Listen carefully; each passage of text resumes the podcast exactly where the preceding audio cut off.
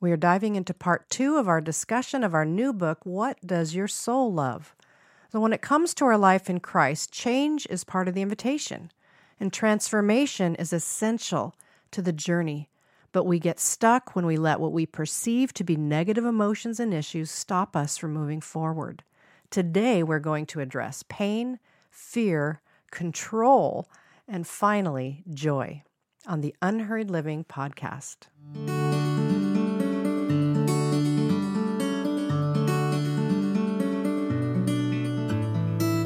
So, as we begin, could we ask for your help? Uh, as we said, you know, last week our new book came out, and we really would love it if you'd help us get the word out about it. So, would you be willing to share this podcast with a friend or two? Maybe you can think of someone who'd benefit from this conversation about change.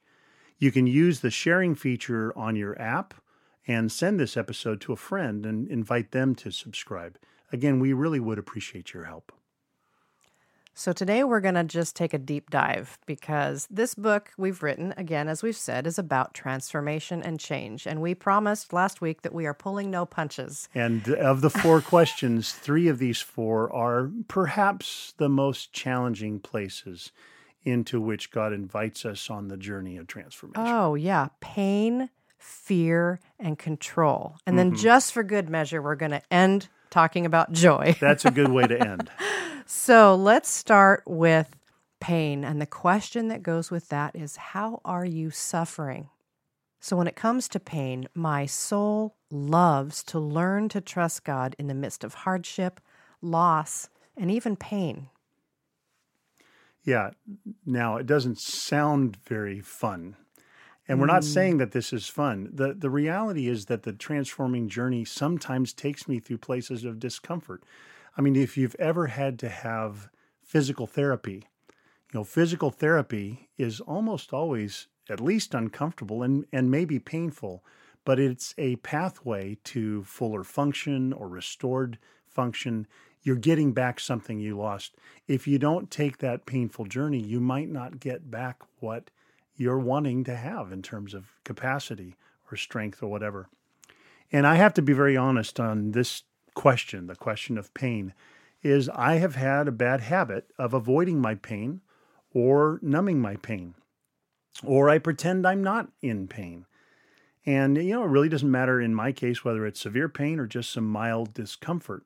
My guess is I'm not the only one with an issue like this. So, pretending we don't hurt or trying to avoid or numb our pain doesn't let pain do its work. Uh, pain most of the time is trying to communicate to, to us something that's out of alignment.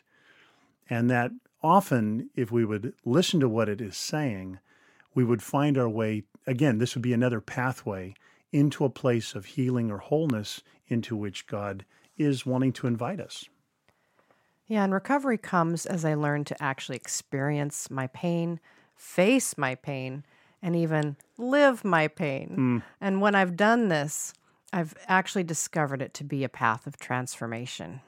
Yeah, and in the book, we quote uh, a fairly well known line from Julian of Norwich the line that goes, All shall be well, and all shall be well, and every manner of thing shall be well. And it sounds kind of, you know, it can sound to some ears like it. That's that's easy for you to say, you know, oh, it's all going to be okay. It's going to be fine. Right. But that's not at all what Julian uh, is saying. In fact, it would probably help us to realize that she says these words having almost died from an illness, uh, living during the Black Plague, a season in which millions and millions of people died, and living during uh, the Hundred Years' War between England and France, again, where millions of people died. So if you want to just look at circumstantial reality in her life, nothing looked well. Her health didn't look well. The, the the the disease that was running rampant surely didn't look well, and the ongoing war that lasted longer than a human lifetime didn't look very well. But God, in the midst of all of those circumstantial realities, sort of reveals to Julian that this is not the end of the story. None of these things are the end of the story. All shall actually be well. There is a vision in the heart of God of things being restored and renewed and brought back to his original design. Yeah, you know, unresolved pain is actually a really, really great teacher. Um, I guess now more than 10 years ago, maybe 12 years now? No, 11. Hmm. Um, I had, I was in the worst pain of my life.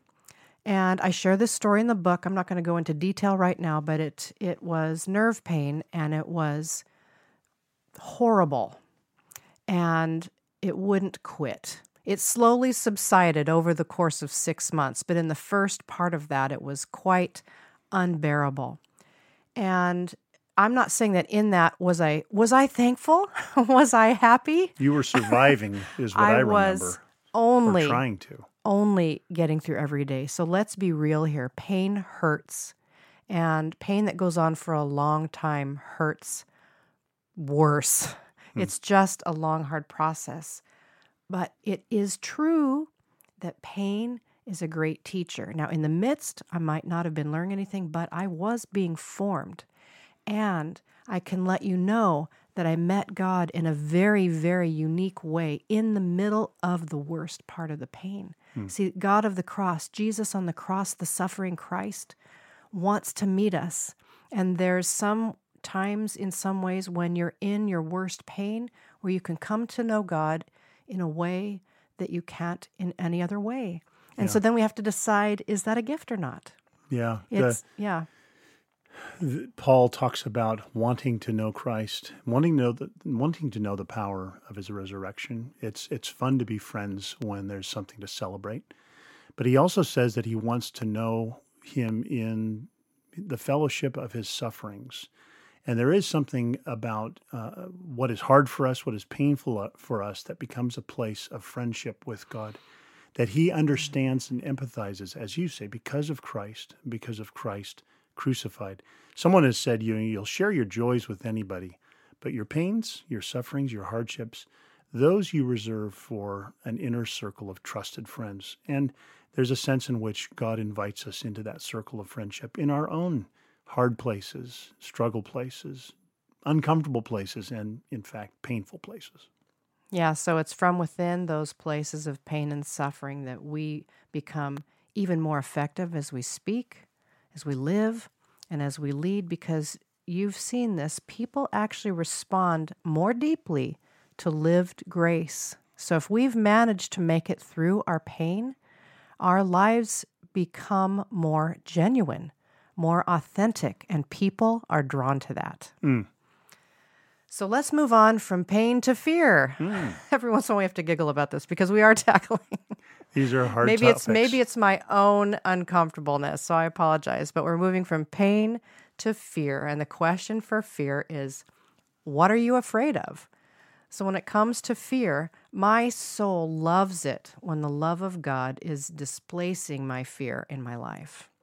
Yeah, so mm, this is a journey I know very well. You know, uh, when Paul talks to Timothy about his being timid, I can identify with Tim- Timothy. I, I have a tendency to be timid. Fear has been an issue I've had to lean into all along my life. So, what I have come to learn in terms of this transforming journey is that fear and anxiety are a drain of energy if I listen to their threats if I listen to their warnings, if I listen to their dire predictions. But God is in the midst of those fears and anxieties, inviting me to listen to His voice, the one that always seems to be saying something like, Alan, don't be afraid. You're not alone in this. I'm with you. See, the thing is, the fears and the anxieties that arise up within me are usually wrong. I've said before, they are miserably poor predictors of the future. So when I put my trust in them by giving an ear to their voices, to, to giving credibility to their messages, I'm listening to someone who's profoundly mistaken. My fears and my anxieties do not do a very good job predicting the future. The other thing that I've learned, and we talk about in the book, is you know, fear is one of those strange things. It's very hard, if not impossible, to directly help somebody's fears. Like if you just say to somebody, Oh, don't be afraid, fear doesn't go away in the next nanosecond. Right. It's like, Oh, that's easy for you to say. I'm the one feeling afraid. Right. And if you look in the uh, story of Scripture, what you keep seeing God do is He doesn't really address fear directly as much as He promises to be present. So, you know, Moses says, Well, I'm not a speaker. I'm afraid, you know, they, uh, Pharaoh won't listen to me. Well, God doesn't come along and say, "Oh, Moses, you're a great speaker. You're going to do an excellent job. You'll you'll just do great." Because the problem with trying to encourage fear is fear always has an answer. Yeah, but whereas if God says, "You know what? I will be with you." That is a journey, a transformation. We begin to realize that God will always be bigger than the fears that threaten me and the anxieties that uh, come along.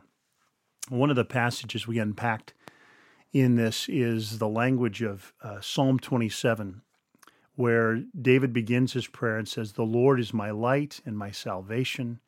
Whom shall I fear? The Lord is the stronghold of my life. Of whom shall I be afraid?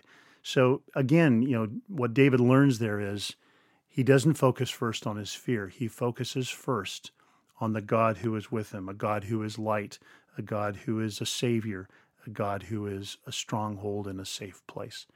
And that's what I've been learning that in the midst of my noisy, threatening fears, there is one even bigger than those things that I can sort of cast my gaze to and put my fears into some kind of perspective. Yeah, and with fear, we're, we're, there's a dynamic here that's actually similar to resistance that we spoke about last week. We're going to bring up the word through again. Remember, we talked about resistance and the way to move is to move through. And with fear, the through comes in when you actually let yourself feel your fear. You know, we've we've talked about numbing many times. Um, we find ways to deny or push down or to numb, um, and this again is not fun. But letting yourself feel the fear is the way to help it dissipate. You can um, stop yourself in the middle of any day and just become aware if you become aware, I'm, af- I'm afraid, you can tell usually your body is telling you there's some kind of pit in your stomach or your shoulders are tight or something is happening. And maybe we're also talking about anxiety here. Mm. Sometimes fear and anxiety. Uh, there's def- definitely some overlap. There's some overlap. They do have different definitions and connotations, but fear or anxiety here, if you can feel it in your body, let yourself feel it. Notice where it is. It has a way of loosening up once you acknowledge its presence. So this means um, it kind of comes back to our unheard way of life. If you're running at a busy pace, you may just be a victim of this feeling that's hanging on you for a day or a week or even months. An unhurried heart keeps you in touch with what's going on in your mind, your heart, your body, and you can take the time to stop. And again, just like we are talking about resistance, it's noticing it and acknowledging it and hmm. moving through it. So, that may sound simplistic. There are some fears that we have that are more deep, more pervasive, and they have history.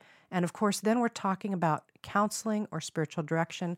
We're talking about right now in this uh, part of the conversation more about the day to day fears that we have that come up that we can just feel, face them, and move through them. We don't have to be trapped. You know, we and and we can remember we are fearful in the presence of God. Yes. You know, we don't we don't fight our fears like you know it's you know someone to get on the wrestling mat with we don't run away from our fears and try to avoid them yeah. and we don't let our fears just paralyze us as though we're trapped inside of this little constrictive fearful place but rather than those reactions i bring my fear into yeah. the presence of god and i hear god's voice again saying alan don't be afraid i'm with you yes that's one of my favorite verses in the bible is from Psalm 62 1. And I think it's in an older version of an NIV. Um, it says it this way My soul finds rest in God alone. I have actually used that verse as a chant one other time when I had some severe physical pain.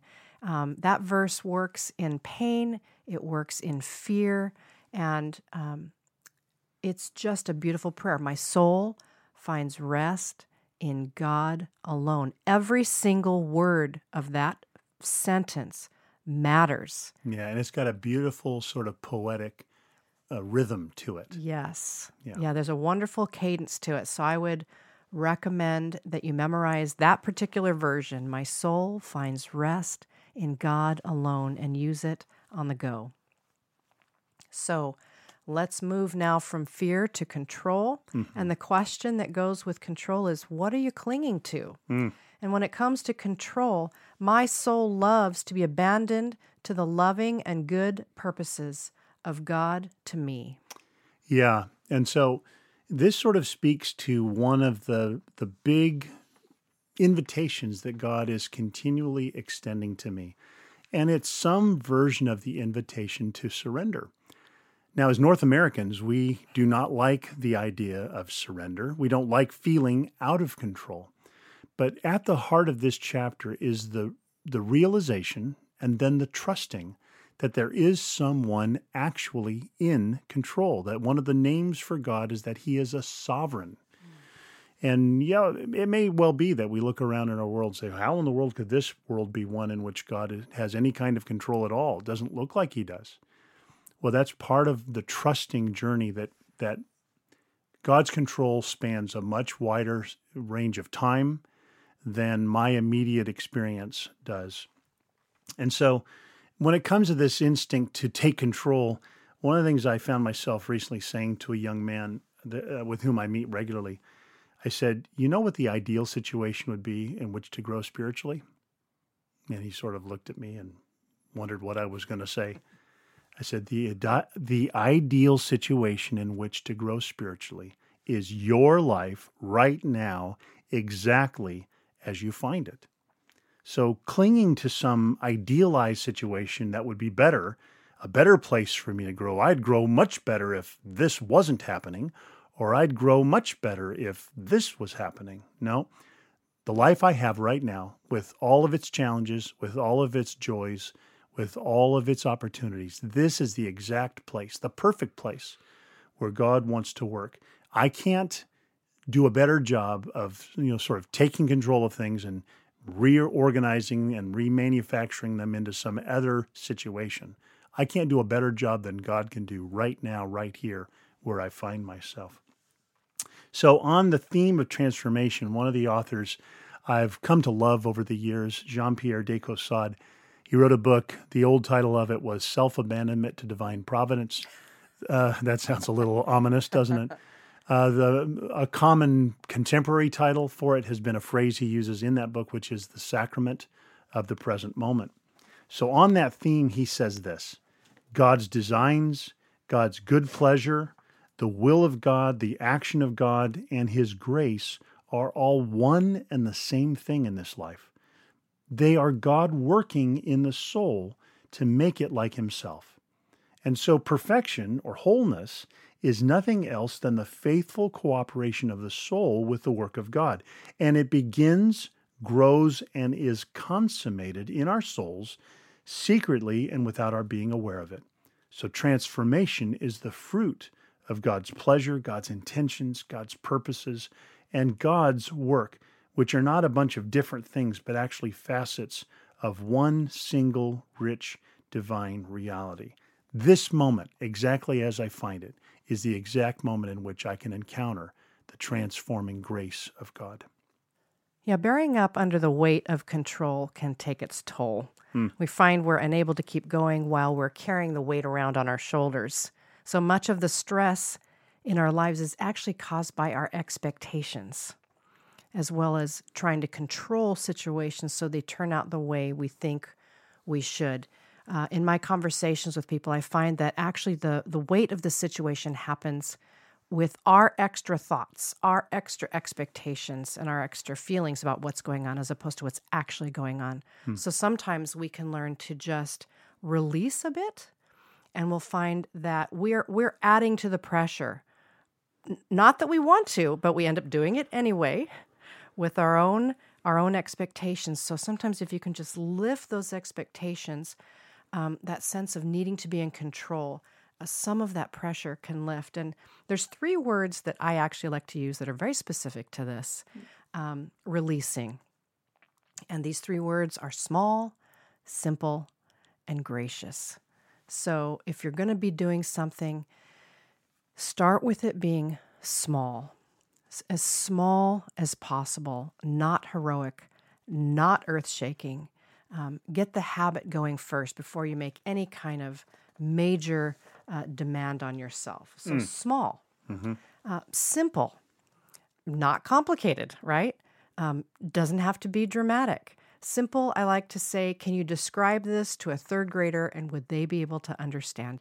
And then gracious. Take a breath. There's no need for judgment or perfectionism. You can be gracious with yourself as you move forward. So, again, it's small, simple, and gracious. You can use this on yourself to release some expectations, to release pressure, to release that clinging sensation that you have, um, and just blow some grace onto the situation. So this is, you know, these three words: small, simple, gracious. They're they're wonderful, almost counterintuitive antidotes to our tendency to take control. It's the realization that um, something more like a seed uh, being planted, rather than me wrapping my arms around it and trying to, you know, contain it and control it, is a better move. It's more of a transforming move. So we had three challenging uh, chapters, but we the fourth uh, today that we're going to talk about is the the chapter focused on joy. Yeah, so we're moving to joy. And the question for joy is actually the title of our book, and it's where the title came from. The question is, what does your soul love? And when it comes to joy, my soul loves to being strengthened by the joy of God for me and in me. Yeah, earlier in one of the other chapters, you talked about how sometimes the, our Christian journey can end up feeling like a, a lot of have tos and hmm. need tos and shoulds.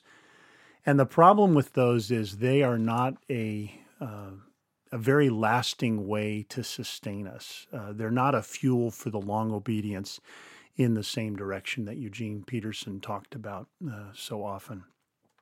So instead, the joy of the Lord strengthens us. And that's to say, God's own joy strengthens us, and our experience of that joy rising up within us strengthens us. Now, you know, one of the letters where you know, uh, Paul writes the most about the theme of joy is his letter to the Philippians. In fact, there's three different times that this little phrase, rejoice in the Lord, shows up. And, you know, we've heard that phrase. We've heard songs where that phrase is used. We've had people probably say that phrase to us. But see, the thing is, Paul isn't excited about his situation. I mean, in this letter, he writes from prison. There are people who are trying to make him feel bad by doing what he was supposed to have been doing if he wasn't in prison. There were people in the church not getting along so well. So he didn't have a real joyful situation, which is why he says rejoice in. It's not a rejoice about as much as it is a rejoice in. This inner and relational joy energizes our transformation. And it's the fruit of a communion with God who is joyful. The most joyful being in the universe is what Dallas Willard always said. And so joy really is the place where God wants me to make myself at home. Eh, joy doesn't go around disregarding painful realities about our personal failures or our shortcomings or our diff- difficult situations, but joy is holy energy moving us in the direction of transformation. Yeah, this question actually emerged for me in a time where I think I might have been dry or some version of dry, dark night ish, maybe stuck. And and I remember thinking one time, I actually have a visual of this. I think we were in, I was out in the front uh, near our mailbox as I was thinking this through, and um, the question emerged: What does your soul love? I I think I was stuck with do you know sometimes does this ever happen to you? You have your sort of christian to-do list of things you're supposed to be doing to be a good christian. Hmm. And then for whatever reason they just stop working. And and you enter into sort of this dry place with kind of no motivation. Now there's other reasons for being there that you'd have to discern. We, we don't want to just be lazy. Sure. but sometimes you're just dry. And I just think this is a great question to ask in that time. What does your soul love? What is wrong with engaging with God in practices and in ways that you are actually drawn to? And sometimes when ways we've been practicing, meeting with God, don't work, it, it could be an invitation to a new way of engaging desire. So now we're going back to one of our other chapters, but mm-hmm. This is a way of actually engaging desire. Because isn't that question big? That what does your soul love? That has to do with desire. Sure. So I think it's an invitation to go further down in, find what you love. What is what makes your soul enliven? And I think this can be different all to a person. Mm-hmm. It's not just about personality, it's how God has made you. How his how does he draw you to him specifically in all your quirky ways? And so I think it's a good question to ask when times might be dry. So let's go back to what Alan was saying too. Um, what if my joy is a relationship to deepen rather than a frantic search for a prize that's playing hard to get? You know, joy isn't a consumer good I'm trying to get enough of. Joy is a reality of the soul, of which I have an abundant supply. And holy joy changes us as we do what we do day to day. Joy is an actual engine for transformation. And the way to come around to joy sometimes, I think, is to ask this question What does my soul love? Yeah, and somehow it's going to be rooted in God's unique design of you. Yeah. It's going to be a fruit of your own growing and deepening rootedness in friendship with God. You're going to find that's the joy that lasts. That the, that's the joy that can flourish even in the desert.